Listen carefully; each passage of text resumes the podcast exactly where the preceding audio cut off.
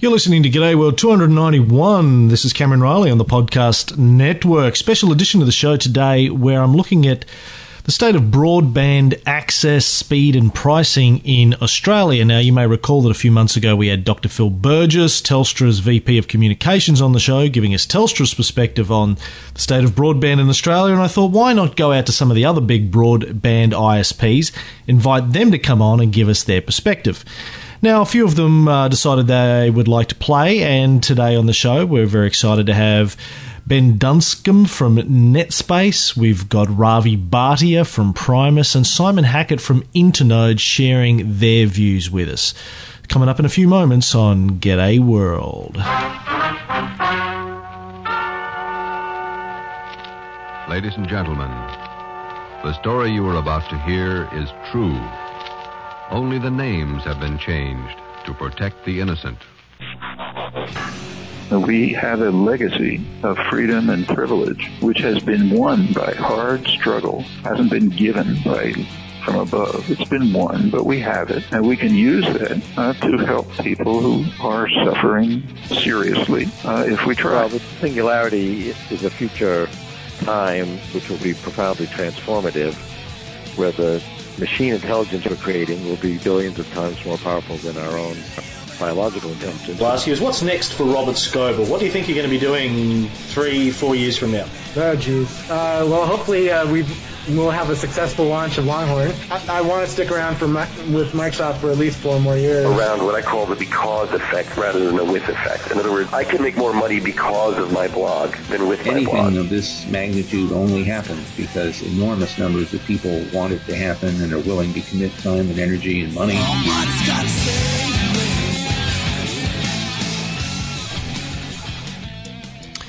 So, uh, when I was reaching out to these uh, different ISPs, there was a couple of basic questions I wanted to ask them. What do you think of the kind of broadband that Australians have today? Do you think it's up to world standards? And if not, what do you think we need to do to get it up to world standards? So, the first person that I chatted to a couple of weeks ago was Ben Dunscombe from NetSpace. Now, NetSpace is actually uh, my ISP. I've been with them for a couple of years. Uh, I live about 5 k's out of Melbourne CBD and I can't get ADSL2, which I believe isn't their fault. It's got to do with the exchange. Now, Ben Dunscombe is the Regulatory Affairs Manager at NetSpace. So, Ben, uh, thanks for coming on the show. Do you think that Australia is getting a world class standard of broadband today? Um, I think Australia has some unique challenges when it comes to uh, broadband infrastructure, just given the uh, what's always been referred to as the tyranny of distance uh, within Australia. So it's far harder to roll out um, the sort of high-speed infrastructure that we're seeing in places like uh, Korea, uh, parts of Scandinavia, and even now in the UK, uh, to which all have you know relatively small geographical areas with high population densities with a, a company, a country like Australia, which uh, has the exact reverse of that, and uh, a fairly small population base and, uh, and vast, uh, vast distances between them. Um, so I think that presents some unique uh, issues uh, here. However, I think the, the, the general level of broadband infrastructure in Australia is, is certainly improving all the time. We've got ADSL2 now, which is uh, highly prevalent in uh, certainly all the, the, the, major metropolitan regions. Uh, we've got high-speed ADSL1, which is available, uh, which is up to 8 megabits, which is available um, to just about all um, uh, exchanges where ADSL is available. Um, so I think things are certainly improving. When you say ADSL 2 is available, that, it, still seems to be fairly limited in terms of the number of exchanges and even the people on ADSL 2 exchanges we see in the Whirlpool forum, forums that a lot of people are having problems getting it working. I, have heard it described as a catastrophe. What are you seeing from your end? You, is it a small number of people that are having problems with ADSL 2 or is it fairly widespread? Look, I think uh, I think places like uh, Whirlpool provide a, a, very good uh, resource for, uh, for, for broadband users. Um, but what you tend to get any forum like that is people coming forward or having problems looking for either assistance from the uh, providers or from uh, from their fellow uh, fellow users to, to try and resolve those problems. So I think you know the skew on it is probably uh, slanted towards those people that that are probably having having more issues than than not. Um, ADSL two is now uh, available, as said, through uh, through um, a substantial number of metropolitan exchanges in all of the all of the major cities, and that that level of availability is increasing all the time. So uh, whilst it's, it's probably not at the level that uh, we'd uh, all like to see it at yet, it's uh, it's certainly getting there. I, I, just know that I'm five k's from the CBD in Melbourne, and the last time I checked, I still can't get ADSL two, which is frustrating. oh, absolutely! I, I, actually can't get ADSL two where I live, and uh, and and, and, uh, and I'm fairly close to the CBD. You know, there are isolated pockets that uh, either are, are, at capacity or um, or uh, or haven't been rolled out to yet. Um, but as I say, that, that number's changing all the time. Um, I think one of the uh, the issues that we uh, uh, as providers do have to work through is where um, exchanges, certainly in in dense um, CBD or close to CBD locations, where uh, the exchanges have run out of room, so there's actually not physically room to put any more uh, DSLAMs in, third-party DSLAMs. Um, as you may or may not be aware, Telstra make available uh, a certain amount of space for third parties, and once that becomes full, it's uh, it's a fairly significant logistical problem to, to free up more space to install more more equipment. Um, that's uh, that's a challenge that hasn't been overcome yet. So what does it? What's it going to take for us to overcome some of these problems? You said earlier on that this, our, the the size of Australia and the way our population is dispersed makes it more challenging than some smaller geographical countries. But uh, you know, the majority of our population is actually centralised around the the capital cities. What's it going to take for us to at least be able to provide a higher level of broadband service to the you know the, the major metropolitan areas?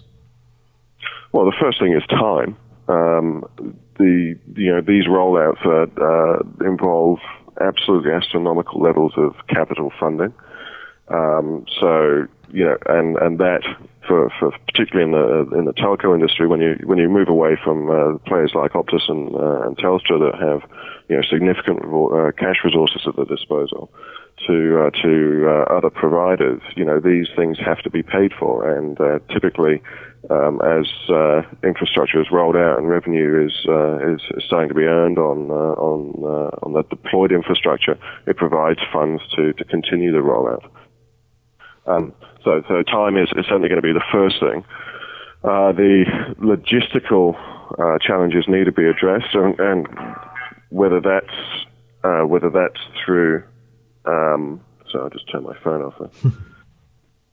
whether that's through um, renegotiating with Telstra uh, about the use of the TEBA or the third-party space, or whether that's looking at more innovative solutions um, that uh, I know uh, a number of parties have been looking at, which is hosting these lands outside of the exchanges. Um, I'm uh, I'm not sure yet. That, uh, I suspect there'll be a, a mixture of uh, a mixture of both things. The government, I think what. I think what you're getting at is um, technologies like fiber to the node or fiber to the curb and so on um, and I suspect that's still uh, that's still some way away. There's uh, an analyst from Ovum who just released a report yesterday saying that uh, the government would have to spend about four and a half billion dollars over four to five years to take fibre out to four and a half million homes, and that the, the government spends about four billion dollars a year on our roads and that they should be thinking of our broadband infrastructure in the same sort of way. Do you agree? Well, I think uh, I think the broadband infrastructure is a is a is a key component in, in all of our lives these days. Um, however, I, I, don't think you can uh, you can realistically, certainly at this stage, compare it to something like transport infrastructure. Know, transport infrastructure is used by just about every Australian or every person living in Australia every day um, broadband hasn't quite reached uh, reached that point yet. So, uh, whilst uh, increased funding uh, is certainly one way around this, I think fundamentally we have to have a model where the industry um, provides self-funding in terms of the needs of uh, of the users. But we just seem to be so far away from the industry. You said yourself early on being able to afford the amount of capital that needs to be spent to get all of Australia on broadband. Uh, you know, personally, I don't feel like putting our broadband fate in the hands of Telstra or Optus is uh, a very safe bet forwards. They they seem to be in some sort of a stalemate with uh, the ACCC and the federal government at the moment, which could last for quite a long time. Well, I think firstly it's not Telstra and Optus. You've got uh, you sort of have Telstra on one side of the fence, and you have uh, the G9 on the other side of the fence, and that's not Optus. That's uh, Optus and, you know, as the name uh, suggests, uh, uh, eight or so other other players. Um, you know, I, I don't think this is this is strictly speaking a two horse race. So, uh, where is the G9 consortium at in terms of being ready to spend money? Aren't, uh, aren't they also locked up in debates with the federal government, ACCC, over uh, w- what conditions they would need to see Telstra being held to before they'll spend money? Well, you know, you you read uh, you read the press. we're not part of the G9 consortium, but uh, you read the same uh, the same press uh, information that uh, that I do here. Um, there, there needs to be clear and decisive moves made by the government in terms of uh, both policy and potentially funding. I think before either of those proposals get off get off the ground. So, uh, just finishing up, Ben, in terms of broadband as an issue in the upcoming federal election, how how big a role do you think it's going to play? Do you do you think that most Australians are putting this as a central issue, or do you think it's being beaten up by the press for some reason? No, realistically, I don't think that this is. Uh, I think this is still a niche issue in this election.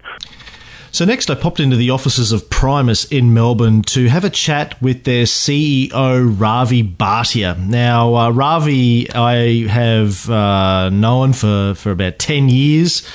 One of my uh, early jobs at Microsoft was uh, working with Primus and had the opportunity to spend a little bit of time with Ravi back in those days. And he's always been a very strong advocate for competition in the telecommunications sector in Australia, never shy in coming forwards. So I was really looking forward to having a chat, and he didn't let me down. Ravi Bhatia. Got any questions before we start? No, but let me tell you, where do you get this uh, attachment? Uh, I think I bought that at the Apple store in San Francisco. You don't get it here? You probably can, yeah. Yeah. Do they have Apple stores here? I haven't seen it. I think Uh, Apple. there is one on Flinders Street. Uh, Yeah, the MyMac store. uh, yes. Yeah, yeah, yeah. yeah. They don't let them call them Apple stores anymore. They don't call them that? No, I think Apple uh, sort of pulled the idea of having stores in this country. I could, no, I think they're setting up their own stores so the distributors or the people who have the license can't do it anymore. Right, right. So we're talking about broadband, Ravi. Yes. Uh, I had uh, Phil Burgess on my show uh, a little while ago. We were talking about broadband, and he gave us his perspectives. Now we're trying to get the rest of the industry's perspectives Okay. on broadband. Now, you've always been a very eloquent spokesperson for the uh, non-Telstra part of the industry. Do you think Australians are getting world-class broadband today? Well, you know, what is world class broadband? I mean, Fast and cheap. Fast and cheap. 20 right? megabits a second for 20 bucks a month. 20, 20 megabits a second is uh, is certainly available in Australia. It's available in most uh, metro areas today. Metro being Metro being capital cities and major regional centres. if your if your uh, exchange has been upgraded to DSL two Well, you know, in Australia, 3,000 exchanges have been upgraded to DSL2. out of how many? Okay, out of roughly 4,000. Oh, really? Yes, that is true. The service hasn't been released and all. Right. And roughly 330 exchanges uh, cover 85% of Australia's population. Right. Okay. So these exchanges, the, I mean, DSL2 Plus is available in Australia today. It's available at reasonable prices. What are you paying for DSL two? Uh, 80 bucks, 100 DSL2, bucks? not really. No, no, you're paying south of 50 bucks, south of 40 Depending bucks. on how much data you want to pull down. Well, exactly. The Australian model is very different from the North American model. In the North American model, you pay by port speed. In Australia, you pay by usage. right. But you have flat rate plans. Mo- most of the providers have flat rate plans. Uh, Yeah, the flat, what the flat rate plans do is they rate shape you Yeah. at the uh, when you when you reach your download limit. So for, for people who don't understand what shaping is, can you explain shaping? You're sure your download speed slows down to 64 kilobits per second. After you've hit your After monthly you- limit of download downloads, right? yeah. Or you know what you can do is if, if at that point in time you don't wish to be slowed down because you have some urgent stuff to do, you can go on the website of, for example, Primus, or call up Primus and say, guys, I, I need more this month, and you can buy more blocks of data. Yeah. So you think that we uh, do have a world class? So these exchanges are upgraded but not turned on. I mean, I'm, I'm in Yarraville, five k's from Melbourne, and I can't get DSL two. Uh, you cannot get DSL2. I'm very surprised. Okay. At least not with my current ISP. Uh, well, then you need to change your ISP. Okay. You see, we need to know where you live. Give us your telephone number and Okay. we'll tell you what We'll speeds available. yeah. I mean, it's a function really, as you know. Right. Not only of the exchange itself, but how far you are from the exchange. Right. Okay, the distance, because the signal at the end of the day degrades with distance. Yeah. Okay. And generally speaking, you should be able to get DSL to say around up to 14, 15,000 feet away from the exchange. So when we see these reports coming out saying that Australia's listed 42nd, I think, in the OECD for broadband, do you think that's uh, fair? Is that an accurate It's representation? It's absolute baloney. Okay, absolute baloney. What happens is, this is most interesting, right? While the Australian metropolitan areas are very well serviced by high-speed broadband, and they have a choice of carriers and a choice of rate plans and so on, regional Australia is, is a different story for various factors, right? Uh, the factors are that in certain cases the loop lengths are too long to be off, to be able to offer DSL service at all. What, what, what's that mean in English, right? What it means is that people live too far away from the exchange Right. To be able to get broadband at all, Right. and so on. Uh, you know, I mean, in general, if you look at any society and look at any services, right, the available services and the quality of services is a function of population density. Right. So, for example, if you look at health services, if you live, live in South Yarra, you have access to Alfred Hospital, which is a kilometer away or something. Yep. Right. But if you live in Gympie, you have a problem. Okay, you have to go a long way to get. I grew up not far from Gympie. Because, see, that- right. And the same thing applies to education and so on. Right? And same thing applies to telecommunications. Sure. What it means is that there is not a single solution to problems or telecommunications needs in various parts of the country. So, eh, what would be offered or what is offered depends upon uh, the technology used. It depends upon where you live. So you think people living in metropolitan areas of Australia are well serviced, but people living in regional areas, because of their choice of living in regional areas, have a lower quality of service? Unfortunately, they have a different quality of service because of technological factors. It is not a, it is not possible to service people living far away from the exchanges in the regional areas. Okay, at uh, for uh, with with extremely high speeds at prices people can afford. That's that's a key issue, right? And and what that drives the, the, the distance is not the only issue. The other issue is the back backbone cost, right? Backbone again is a is largely a monopoly and and I think that issue is being addressed through various other you know steps taken by the government.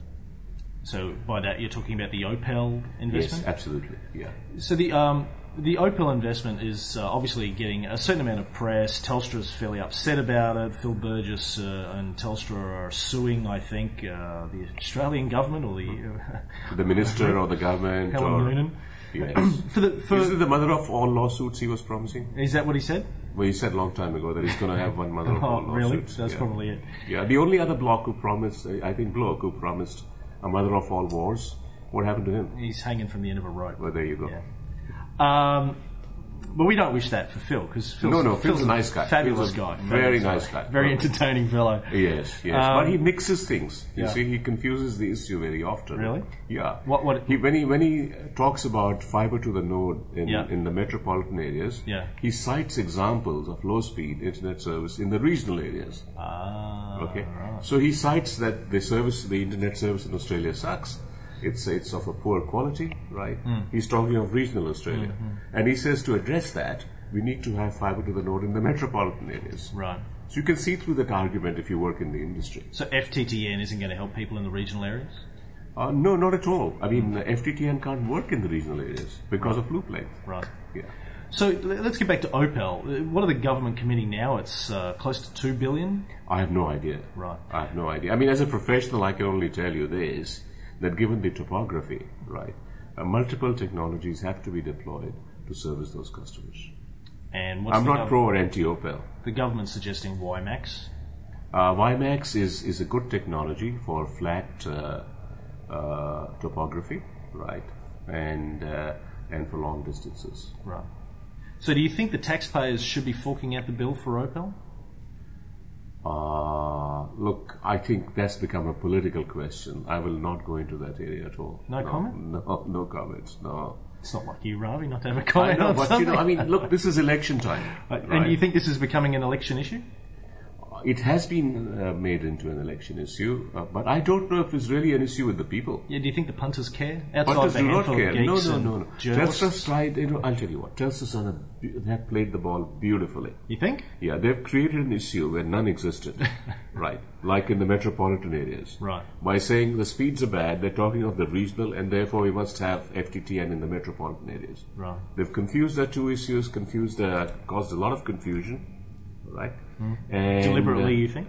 of course. Right. I mean, uh, this is uh, clearly right. Okay. Right. So, uh, where was I? We were talking about uh, Election issue. Election issue. So this became an election issue, and they they almost, from what I hear, read in the press, coerced the government into giving them uh, kind of a blank check by significantly diluting the regulatory regime, and that was the objective, right? Okay.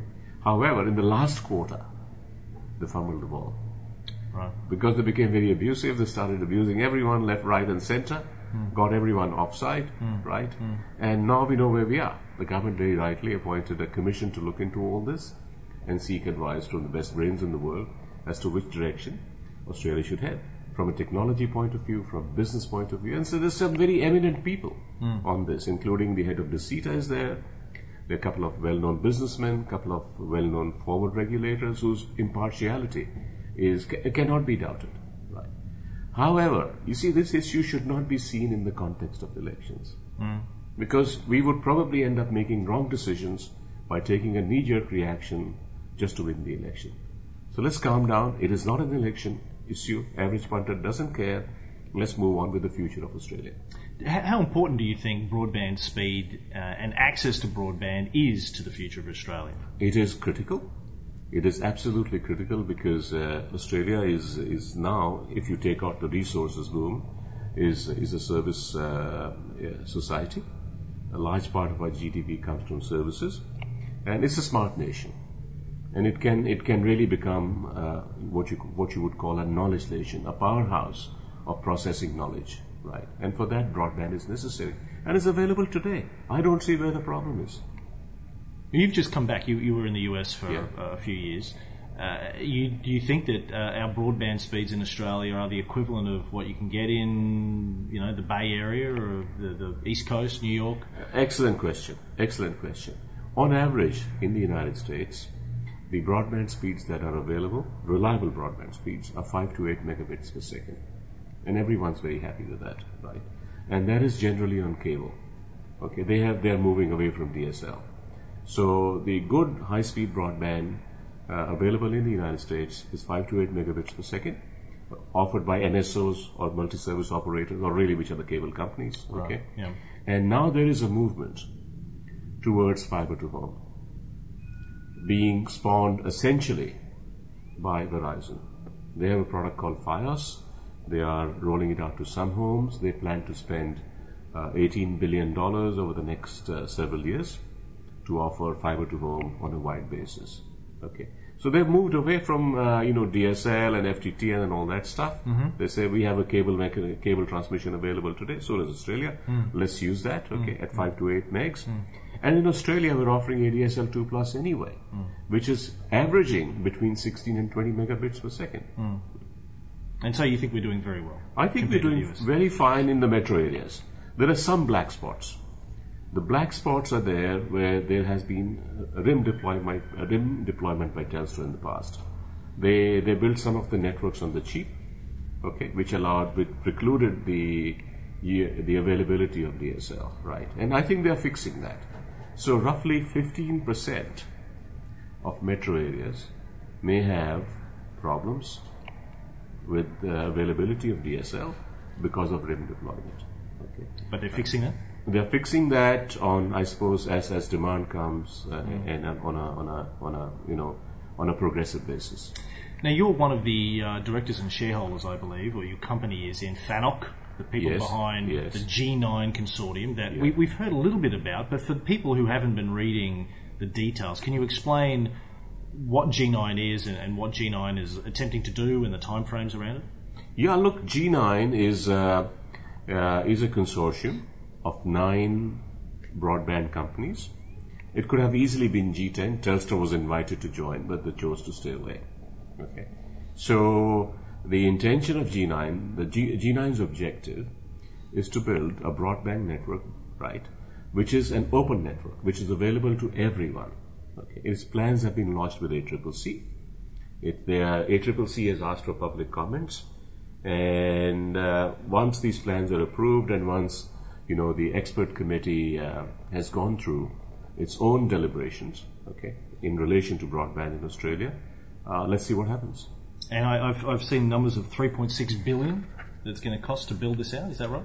Yeah, the numbers are around 3.6 to 4 billion dollar mark. Right. Yes. And this is just going to be for metro areas, or it's going to be nationwide? No, G9 addresses only metro areas and I think some major regional centres, but primarily metro areas. So, so why do we need this new network? If the, if the speeds that we've got and the access is good today, you say by international standards, why do we need a new network? Well, there is a threat which exists today to the existing networks, okay? In the sense that people have been made to believe that the quality of broadband in Australia is very poor. It is not true, but that's what the belief seems to be out there, okay? If you ask people, well, when you use broadband at home, how is it? Well, it runs fine, but the broadband is bad, right? So the perception has been created, okay? Uh, this, if we are going to move into FTTN, that FTTN network can be built either by G9 or by Telstra. Either one of us can build it, right? The important proviso is that G9 network is an open access network. What does that mean? That means that any carrier, it's a wholesale network, Right. any ISP, be it uh, Telstra Big Pond or ourselves or anyone else, have access to it at identical rates and prices. Right. So anyone can buy those services on a wholesale basis. Whereas, and, and the other important thing is that it has to offer right speeds and right, right prices as well. From the reports I have read, okay, Telstra wants to build an FTTN network and offer wholesale prices around $85 for a standard service. Now that is roughly six times the wholesale price of what exists in the marketplace today. Six times. Why would That they want to do that? Uh, well, you know, I mean, uh, they want to make a lot of money. They want to have uh, 49 50% return on investment. Whereas generally in the industry, when you have an assured uh, return on your investment, 10 to 12% is considered excellent.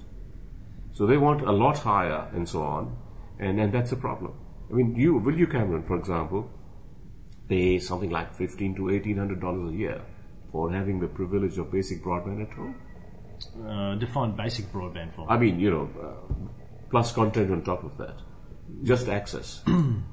That's my including my data. no, excluding your data. That's excluding my Of 40 course. gigs a month. Yeah, yeah. Uh, no, probably not. yeah. No. See, there you go. Yeah.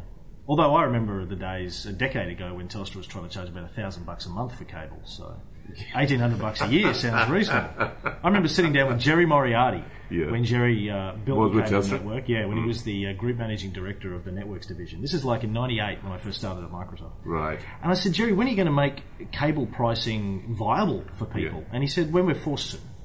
Well, there you go. exactly. You know, Jerry actually foresaw the future. Yeah. Yes. yes. Yeah. That's why we need a regulator. So, and that's why we need G9. You think we need to have? Do, do you think we need two FTTN networks in Now Australia? there's only a uh, I don't think Australia uh, can afford two FTTNs. It's got to be a single FTTN available to all.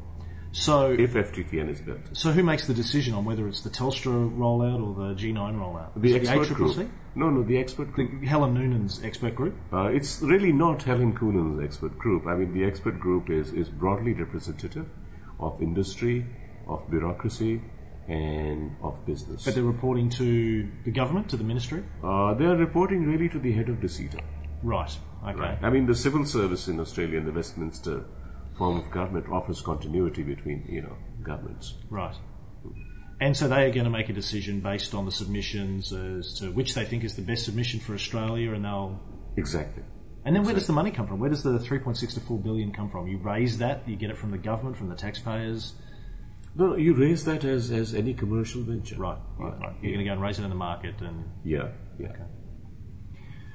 Well, uh, it's very interesting, and just the, you know, the, the final question I wanted to ask you, Ravi, was um, what you think as the managing director and CEO of Primus, Telstra's role is moving forwards. I mean, uh, they're now a private organisation, a publicly listed organisation, I guess. Uh, uh, you know, they obviously have some fairly strong views about their role and, and any investments they make in the marketplace from this point onwards, how they should, how those investments should be treated by the ACCC.